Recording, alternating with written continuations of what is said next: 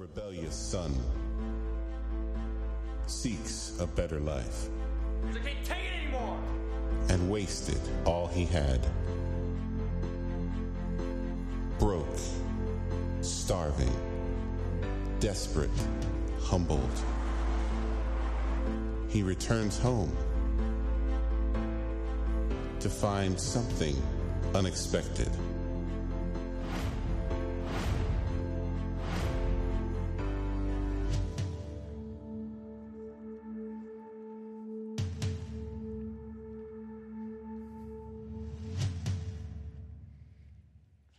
Started looking together last week at the story of the prodigal son. And we said, even if you've never been to church before, or this is your first time back in a really long time, you've probably heard the story or are familiar somewhat vaguely, maybe even uh, with the story of the prodigal son. But we said last week that the, the name of the story, the prodigal son, is a bit of a misnaming of the story. Because we said the word prodigal, it really just means extravagant and that it's as much a story about an extravagant father who loves extravagantly as it is about a son who spends the money of the father extravagantly. And it's about a father who gives grace extravagantly to the son. It's as much about a prodigal father as it is about a prodigal son. And we're going to look more at this guy uh, next week, but we said it's not just about one son that gets lost. Jesus tells this story about two sons that get lost for very different reasons. And we said at the centerpiece of this story, the heart of this story is this idea of grace, this scandalous idea of grace that God distributes and God gives. And we said the powerful uh, heart of, of last week, the, the core of last week, and the powerful core of the story is that it doesn't matter who you are, it doesn't matter what your story is, it doesn't matter how badly you've blown it in life, it doesn't matter what happened last night or 10 years ago. Uh, the announcement of grace over you, the announcement of the story over us is that your identity as a son or as a daughter of God is bigger than any of your sins in life. And that's really good news right there. Your identity as a child of God is bigger than any of your sins or any of your failures in life. That's how this grace thing works. And this idea of grace is enigmatic. This idea of grace is curious because it doesn't matter if, if, you're a Christian or not a Christian. Grace is always the first thing that we crave when we find ourselves in trouble. If you ever remember back to, if you remember back to when you were a kid or when you were little and you would find yourself in trouble, or maybe even as an adult or at school, or uh, you find yourself in trouble with a teacher or with a boss, or uh, if you get pulled over on your way home from church today, the first thing you're going to ask for from the officer uh, when you get in trouble is, Can I just have some grace? It's always the first thing uh, that our heart craves. But on the other side of the coin, the interesting, sort of curious thing about grace is that when someone has hurt us or caused us pain, isn't it true that grace is always the last thing that we'll extend in their direction?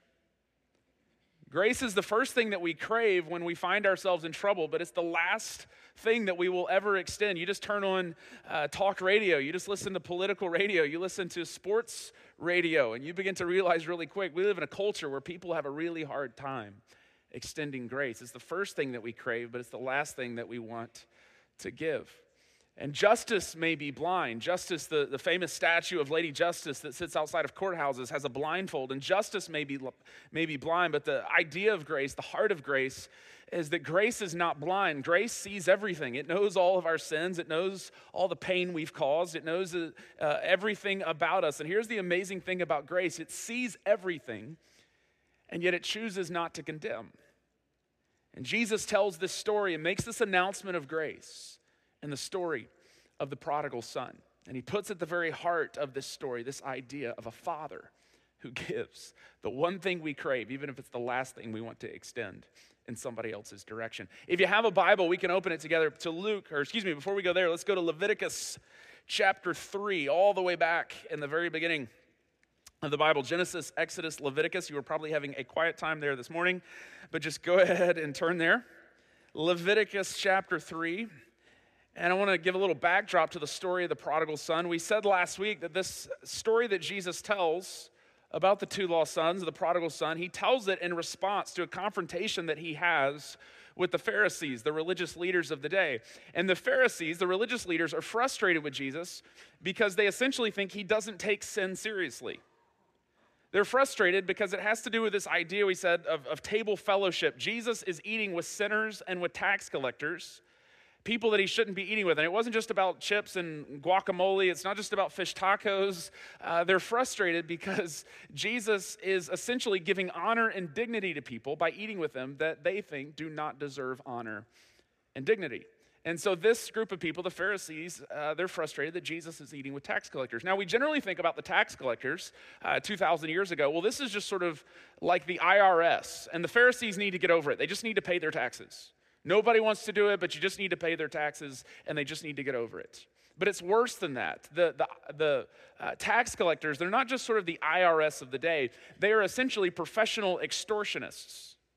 And they are stealing money from the Jewish people. And so, 2,000 years ago, you might have been a Pharisee, or I might have been a Pharisee, because they're essentially just frustrated that their money is being extorted from or by the tax collectors. And we always think about the Pharisees as sort of this cartoonish, uh, maniacal sort of group of people. But they're frustrated about extortion. And their contention with Jesus, they say, Rabbi, you don't take sin serious. Because if you did, you would enforce the law. You wouldn't be eating with this group of extortionists and this group of tax collectors because the law clearly states, all the way back in Leviticus, this is essentially their constitution. The law clearly states in Leviticus chapter 6, verse 4, if you go all the way back to Leviticus, it says this.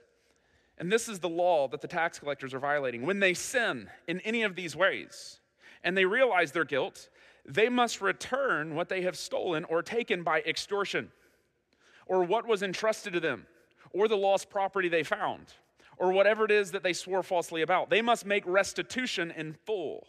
In other words, they need to pay back what they took and then add a fifth of the value to it and give it all to the owner on the day they present their guilt, their guilt offering. And so their contention is they need to pay back what they took and then they need to pay back with interest. And this is how repentance works. Repentance in this world is essentially repayment. To get right with God, we'll have a meal with them, Jesus. We'll have fish tacos with them, but after they pay us back. And Jesus tells this story, the story of the prodigal son, in response to this whole issue because their issue is Jesus, you don't take serious, sin seriously. Because if you did, you would make them pay the money back in order to repent. And Jesus, in response to this, says, Let me tell you what God is like. Go all the way forward to Luke chapter 15. If you don't have a Bible, we'll put this on the screens. Luke chapter 15. Matthew, Mark, Luke chapter 15. Leviticus to Luke. And Jesus tells this story starting in verse 11, and we set it up together last week, and we said that this story essentially starts with a son that goes to a father and says, Give me my share of the inheritance, which we said 2,000 years ago. This is essentially a death wish to his dad. This is shaming to the father. He essentially says, I want you to drop dead right now because you can't get your inheritance until your dad dies. So he essentially said, Dad, uh, do you mind dying? In a nice, sort of casual way. And so there's this frustrating sort of, you know, this exchange that happens between the father and son, and the son gets the money, and it says he takes off. And verse 13 is where we'll pick up in the story of the prodigal son. Luke chapter 15, verse 13. Not long after that, the younger son, so this boy who's gotten his dad's money, got together all he had, and he set off for a distant country. And there he squandered his wealth in wild living. After he had spent everything, there was a severe famine in that whole country, and he began to be in need. And so he went and hired himself out to a citizen of that country who sent him to his fields to feed pigs. He longed to fill his stomach with the pods that the pigs were eating, but no one gave him anything. Verse 17 When he came to his senses, so he has this moment of, How in the world did I get here? How many of my father's hired servants have food to spare? And here I am starving to death. And Jesus tells this story to say essentially to the Pharisees, I do take sin seriously. That he tells this story about this boy who essentially had this idea. I don't know how it worked. One day he went to the mailbox and he got a brochure to go off on a, on a vacation. And he packed his bags and he heads off and he ends up going, How in the world did I get here? Jesus tells this story to say, I do take sin seriously. And he tells this story of the distant country to explain how sin works. Have you ever taken a vacation or a trip And about two or five days into the trip, you realize this is not the destination that I had planned. This is not the cruise that I thought it was going to be. And essentially, that's kind of where this kid finds himself. My uh, wife and I, when we got married, when we first got engaged, actually, uh, several years ago, we uh, had this plan that she was going to plan the wedding because she's a wedding photographer and she understands the wedding industry, and I know nothing about floral arrangements. And so we decided she planned the wedding, and I would plan the honeymoon. And I thought, I can handle this part of the deal, and that way she takes care of the wedding, I'll take care of the honeymoon, and I'll just surprise her. She loves surprises. And so this will be, you know, nice. And when the wedding's over, you know, we'll just I'll whisk her away to somewhere uh, glorious. And so uh, start putting some feelers out with some travel agents. You know, where can I go on a honeymoon? I had not been on a vacation since I was about 12 years old, and so I didn't really know how this worked. But uh, uh the first brochure that came in the mail was for this island in uh, the Caribbean, this St. Lucia. And so I get this brochure in the mail, and I'm looking at this place, and I'm like, this is fantastic. I mean, they have a spa with facial rejuvenation. I mean, right there. I mean, this is glorious.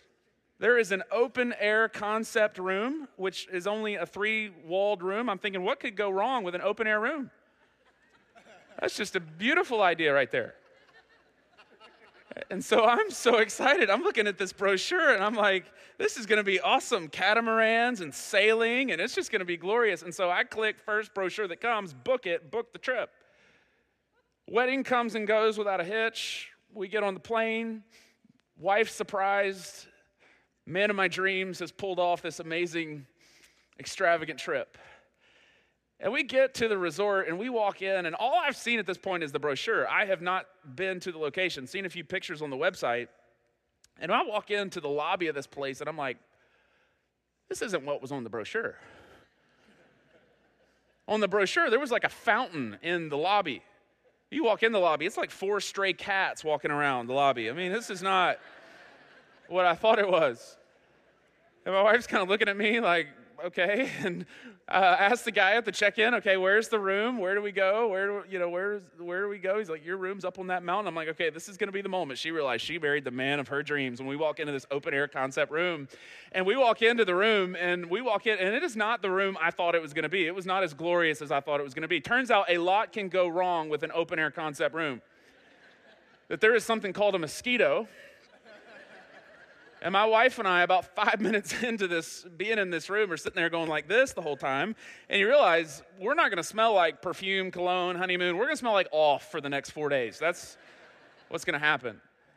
And I'm thinking, okay, nobody's going to say anything. You know, this isn't quite what I thought, but we're going to make the best of it. It's our honeymoon. We're going to have fun. Let's go down to the beach. And so we get down to the beach, and I had seen the pictures blue oceans, rainbows, blue skies. And we get down to the beach, and it is not what was on the brochure. There was some serious cropping of the photo that had gone on. And it is this tiny little parcel of land, and I don't know why you can't make this up, but there are farm animals on the beach. It is like laying out in the middle of a petting zoo. I'm like, what in the world is this place? And we go back to the room, and nobody's trying to say anything. You know, that kind of awkward moment. And you know, and I'm trying not to bring it up. And finally, the next morning we wake up and we're going to have a great day. We're just going to kind of, you know, roll through this. It's going to be awesome. And my wife looks at me and she's like, I'm not feeling so well. I'm like, oh no. Said, I don't know if it was something I ate at the restaurant last night at the resort, but I'm just like, I don't feel good. And she, I'm telling you, she like the sickness of all sicknesses sets in. And for four straight days, she is in the bathroom puking her guts out and can't keep any food down. And then to make matters worse, we are uh, in St. Lucia at a time when it is not supposed to rain.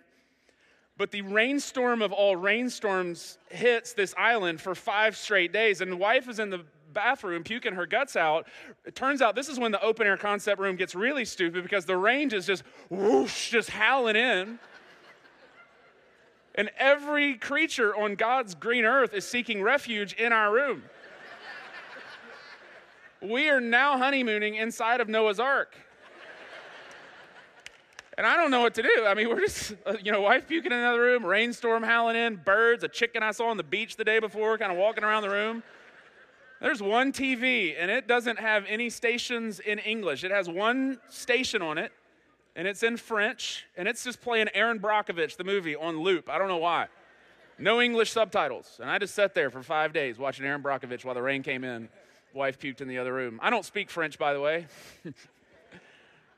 That's my honeymoon story. But it was not what I saw on the brochure. Brochure said blue skies and rainbows. Nothing about chickens pecking on your toes while you're on the beach. and I say that today to say that's how this sin thing works. That you get a brochure in the mail one day, like this kid did, like this prodigal did, and you think that's going to be amazing. If I could just go there, if I could just have my cake and eat it too, if I could just be with her, if I could just get away from my wife, if I could just do that, if I could just, the grass will be greener on the other side of the fence. And you set off for the distant country, and you get there, and you have this moment of waking up and going, the photo's been cropped. I thought it was the destination of a lifetime. I thought it was going to be glorious, but I'm sitting here and instead of blue skies and rainbows, it is shame, regret. I can't believe I did this. I can't believe I severed those relationships. And you wake up in the pig pen going, How in the world did I get here? The brochure made it look so glorious. This is what James says in James chapter 1 that temptation leads to sin, and sin, when it is full grown or accomplished, it gives birth to death. And nobody thinks that when they get tempted. Nobody thinks that when the brochure comes in the mail. Oh, this is going to end in death. It's going to be fantastic. This is going to end in a lot of regret and shame. It's going to be glorious. No, it looks so great, and you set off for it, and it's not a physical death, but it's a spiritual death death to some part of you, death to a relationship, death to your freedom. And you set off in your free will and your free choice. I'm going to go there, I'm going to do that, and I'm free to do it. And you get there, and you end up losing your freedom in the process. And Jesus tells this story to say, I do take sin seriously. I do take the distant country serious. And I think often we read this story and we think it has to be something really dramatic. It has to be, you know, you can't relate to the story of the prodigal unless, you know, you woke up in Vegas with prostitutes and cocaine and drugs everywhere. But it doesn't have to be that dramatic. It could be waking up one day at 32 or 42 years old and looking around at your life and going, This is not the life I set out for. And somehow I got here by choice. And the life I thought I was getting and the life I have, I look around at it, and this is not the life I want at all. And you can wake up and be in the distant country without ever packing a bag. And Jesus tells this story to say, I do take sin serious. And what do you do when you wake up in the distant country? Well, this kid gets a plan. And I think often we have the same plan when we find ourselves in that moment of going, the photo got cropped, I've been duped, and this is not what I came for. And he says in verse 18, he says, Here's my plan. I will set out and I'll go back to my father and I will say to him, Father, I have sinned against heaven and against you. I am no longer worthy to be called your son. Make me like one of your hired servants. So he got up and he went to his father. And often we think this is the turning point of the story. But this is not the turning point to the story because this kid's plan is to go back and work for his dad and I'll pay it all back. I lost all this money. And to make this right, he doesn't care anything about the relationship. He's just thinking, I need to pay back the money that I lost. And the Pharisees at this moment would hear this story and they would say, That is exactly right. Repentance is repayment. If this kid wants to make it right, he needs to go back and pay his debt. And Jesus is telling this story to the Pharisees and saying, You think this is about a broken rule? It's not. This is about a broken relationship. You think the distant country is about rules being broken and debts being stacked up and piled high. It's not. The, the, the story went wrong when the son gave the death wish to the dad. And this is a story about a rejected love from the father. This isn't a story about broken rules. And Jesus is telling this story to the Pharisees to say that repentance is not repayment, repentance is reconciliation. Repentance isn't when you can pay back what you've lost. Jesus is saying, You think this is about a broken rule. It's not. This is about a broken relationship between a father and his child. You think God just wants to collect payments for sin. He doesn't. God wants to reconcile sinners to himself. God wants to reconcile broken relationships. The story didn't get wrong, or the story didn't go wrong when he ended up in the distant country. The story went wrong when he said to his dad, I want you to drop dead, give me my share of the money. And often I think when we wake up in the distant country, we have that moment of how did I get here? I've caused a lot of pain. I've caused a lot of hurt. I need to pay this back somehow. I think we think, how, do I, you know, rectify? How do I fix this situation? And this is the moment when God says, you don't. You can't pay it back. All you can do is accept the Father's forgiveness and love. And this business of, well, you need to meet God halfway. Halfway is too far for you to go. All you can do is accept the Father's forgiveness and love. And Jesus tells this story. It's not about repayment. Repentance isn't about repayment, it's about reconciliation. And so now this son sets off to go back home. And it says in verse 21, or the second half of verse 20, but while he was still a long way off, his father saw him and was filled with compassion for him. I love this scene. He ran to his son, threw his arms around him, and kissed him. And the son said to him, Father, I have sinned against heaven and against you, and I am no longer worthy to be called your son. And the scene is so beautiful because uh, the son is making his way back into the town. He's left the distant country, probably still has the brochure in his back pocket heading back into town, and the, the villagers would see him walking back into town. And this story takes place on the outskirts of town. Because we said last week that the villagers, they had a, a ceremony called a kezazah. And it was a shame ceremony where because of what this boy had done in shaming his father, he had also shamed his village. And the villagers would gather around him and they would smash these jars filled with corn and nuts as a way to shame him and publicly humiliate him and say, You're not welcome back into this village. So when they see the boy who'd shamed the village coming back into town, they would start filling the jars up and they would start running out to perform the kezazah. And this boy is coming back into town, and it says that the father sees him coming. And I love the heart of the Father. I love this, this picture that it gives us of who God is, that is God, that God is a God of patience, that He never leaves the edge of the driveway. And he sees his boy coming. And it says that he runs to his son. And in this world 2,000 years ago, men do not run. It would be considered humiliating for a man to run because a man would have to hike his robe up and expose his ankles. If you lived in this village, this is something you would have never seen happen a man of this stature run. Aristotle even has a quote that men of honor do not run. It was considered a, a, an act of shame for a man of honor to run. You do not run. But what does the father do? He runs to his son, he kisses his son. And before the villagers can get to him and smash the jars and perform the kezazah, the father covers his son. And the father is willing to humiliate himself to spare and save his son from humiliation. This is a story that Jesus is telling about a father who is willing to humiliate himself to save his son and to save his child from humiliation. And the Pharisees would hear this story and they would say, How in the world could you ever prove that this is what God is like? And Jesus tells this story knowing that he is going to go to a cross and he is going to prove that this is exactly what God is like. And this is exactly how this grace thing works. Because at the cross, the story of the prodigal son isn't just a parable, it's not just a story. At the cross, the story of the prodigal son gets flesh and blood.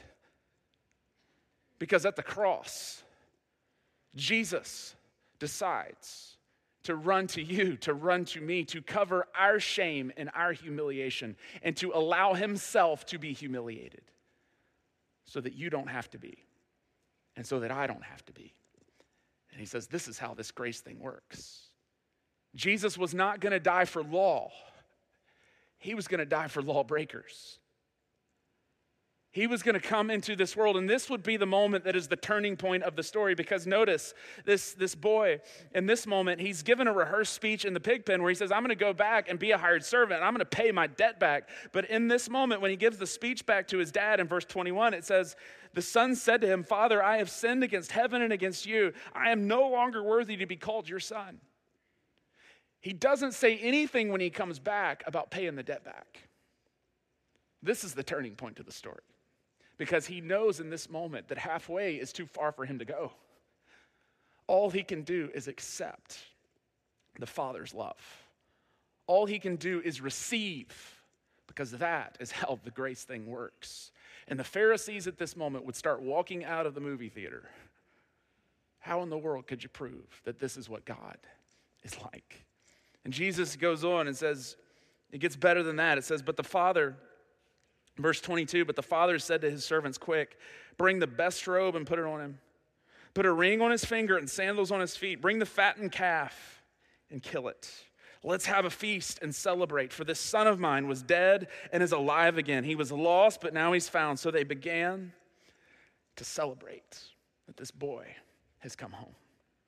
And the fattened calf, I love this. A fattened calf would feed about 100 people. That means that some of the people in the town that were going to shame and publicly humiliate the boy would be at the ceremony welcoming this kid back. That'd be some awkward eyes at that ceremony. He puts the ring on the son as if to say, You have all the authority of a son. He puts the robe back on the boy and says, You are fully reinstated. The best robe, it's the Father's robe, is being placed on you, even when you still smell like the distant country, even when you still have the stench of the distant country on you. You are fully embraced back into the arms of the Father. This is the God that ran. And he tells this story and he, he kisses the son. The word kiss there, it literally means he kisses repeatedly. Such a powerful image of how God treats sinners. Wasn't going to die for law, he was going to die for lawbreakers. And Jesus tells this story of grace to demonstrate this that reconciliation happens before rehabilitation. This is the scandal of this story. Reconciliation happens before rehabilitation. On the surface, this seems like a story about bad parenting.